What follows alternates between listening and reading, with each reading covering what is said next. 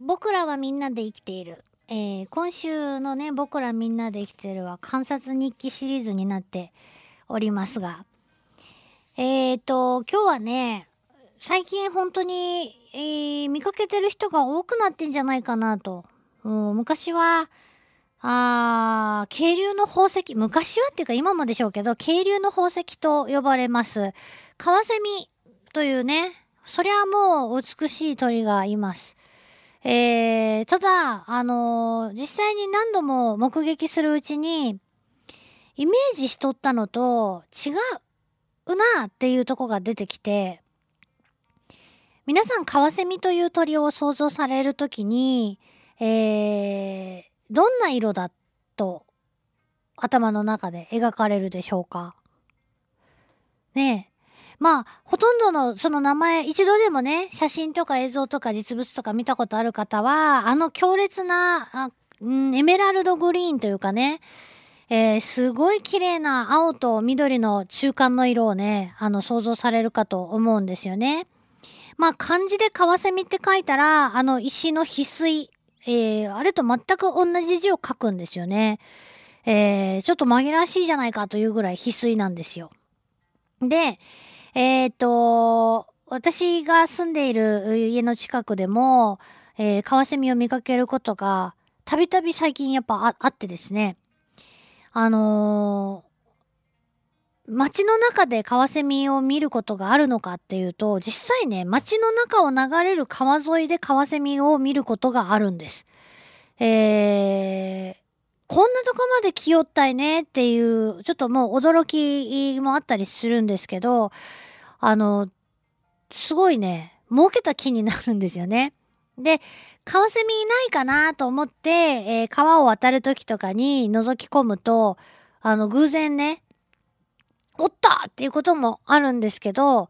えー、川を渡りながら、あ特に川に注意していなくても、独特の鳴き声でね、えー、ブレーキ、自転車のブレーキ、自転車の油の効いてないブレーキみたいなのが聞こえてくるんですよ、ブレーキ音。あの、も、油が効いてないけど、音としてはもうちょっと艶のある感じでね。なんて言ったらいいかな。ピー、ピー、ピーとチーの間みたいな、甲高い声が聞こえるんです。で、カワセミはね、飛ぶときに、もうすっごいまっすぐ、かなり低空で、川の、あの、表面を低空でまっすぐ、ピューって飛ぶんですけど、その時に、ピーとチーの間の声を出すんですよね。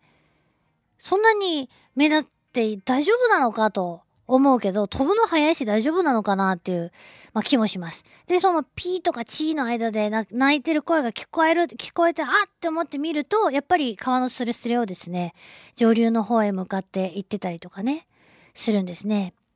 で、どんな鳥かっていうと、大きさはですね、ち、まあ、ちっちゃい。スズメよりちょっとと大きいかなぐらいなんですよね、大きさとしては。だけど、あの、くちばしがですね、すごく長い。つ、くつ、あ、そっか。多分、スズメより大きく感じるのは、くちばしの長さがはみ出てるからだと思いますけど、あの、くちばしが本当に長いんですよね。鋭く尖っていて。で、オスとメスの見分け方、カワセミはすごく簡単なので、ぜひ覚えていただきたいんですけど、くちばしは上から見ると黒いんですけど、あの、メスはね、下のくちばしが赤いんですよ。面白いなと思って、上のくちばしは黒いのに下のくちばしは赤い。ね、口紅に塗ってるみたいなくちばしがメスで、オスはどっちも真っ黒なんですね。上も下もくちばし。これですぐわかりますね。私が前に見たときは、あの、メスの、カワセミだったんで、つがいというか 2, 2話でいるところもよく見かけますけど、あの、1話の時に見た時はメスだったんですよね。で、ちょっと色に戻るんですけど、そうやって何度もね、カワセミが飛んでるのを橋の上とかから見たりした時に、あれ？カワセミって意外と全体地味やんって思ったんですけどね。どういうことかっていうとですね、えー、羽を畳んで横から見ると、色的には深緑で、えー、羽と頭のとこら辺にちょっと白っぽいなんか水玉のようなあちょっとあの魚の鱗のような感じの模様が入ってるんですね。ジンベエザメみたいやなっていうジンベエザメの模様をなんか思い出すような感じの柄なんです。だからパッと見ね、地味なんですよ。だけど、飛んでるところを上から見ると、背中のその色、背中がすごい色なんですね。そのさっき言った青と緑の間の、まるで、あの、南の島のね、を囲む、えー、サンゴ礁の海のような色なんですよね。えー、で、実はその、カワセミの背中の綺麗な水色というか、翡翠色というか、青緑色は、あタマムシとか、コガネムシとか持ってるような構造色言われますけど、あの、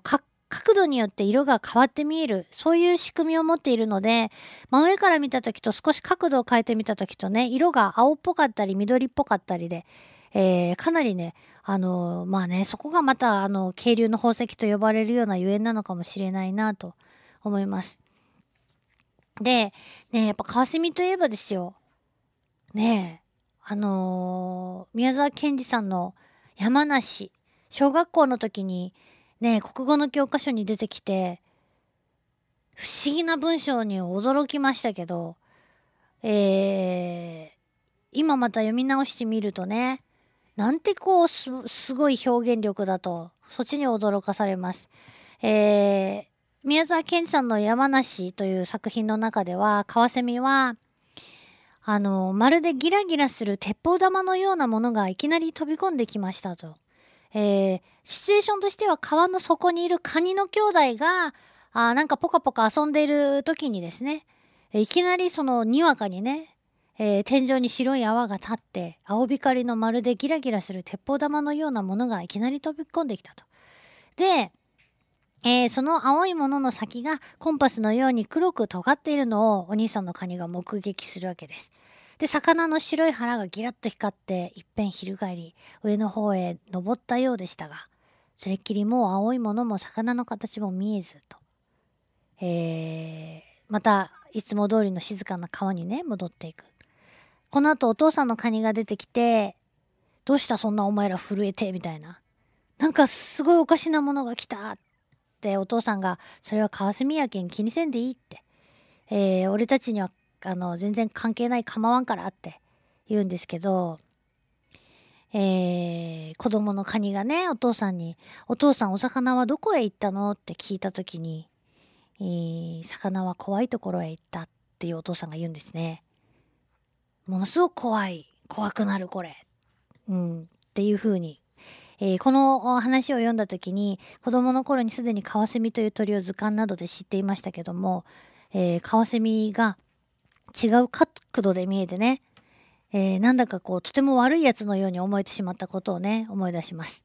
ちょっと脱線しましたけども。まあそんなわけで、カワセミといえば、渓流の宝石と言われるように山の中の美しい川沿いに行かなければ出会えないかと思っていましたところですね。実際には川だけじゃなくて、私は池でも何度も見たことがありますし、公園の池とか、そういう風に人の手が入ったような場所、えー、そういったところでも見ることができるんですね。えー、で、さっき言ったあ山梨の中でのカワセミの表現通り、餌を取るときは、あの、水中に思いっきり頭から飛び込んで、で、魚とか、あの、取ってくると。カニのお父さんは俺たちには構わないと言ったんですけども、魚だけじゃなくってね、えー、水の中の昆虫とかも食べたりするみたいなんで、カニもね、もしかしたら危うしなのかもしれないですよね。で、えっ、ー、と、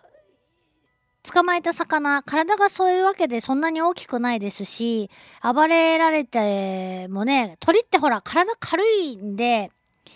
口に加えた、口先に加えた、まあ自分のくちばしよりも長さのあるような魚が暴れると、結構くちばしでつまんで、えー、持っとくのも大変だし、飲み込む前に落っことしてしまうかもしれないし、えー、暴れる魚をしっかり加えておくのは体力のいることでもあるんだろうと思いますけど、尻尾の方を持って頭をね、魚の頭をあの石とかに叩きつけてね、弱らせて飲み込むこともね、知られていますね。これはカワセミの仲間に見られる行動なのかもしれません。他のヤマセミとかね。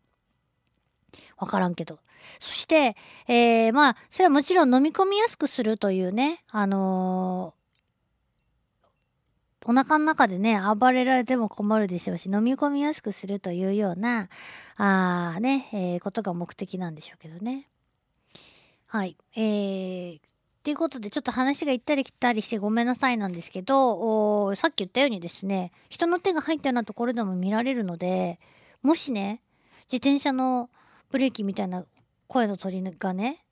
じゃあそんな鳥の声が聞こえたら、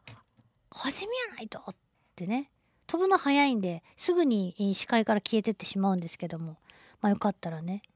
えー、探してみてください。山の中の、山手の、山のそばにある公園とか、水があるとことかね、その池、池とかね、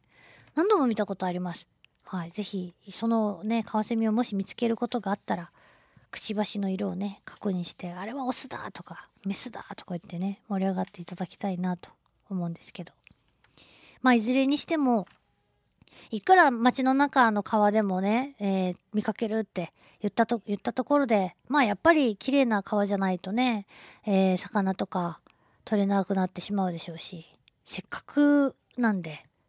せっかく、ほんとせっかくなんでね、そういう場所がいつまでも、えー、あそういう場所であるように、ね、大事にしたいなと思います。以上、僕らみんなで生きているでした。LoveFM Podcast. LoveFM のホームページではポッドキャストを配信中。スマートフォンやオーディオプレイヤーを使えばいつでもどこでも LoveFM が楽しめます。LoveFM.co.jp にアクセスしてくださいね。LoveFM Podcast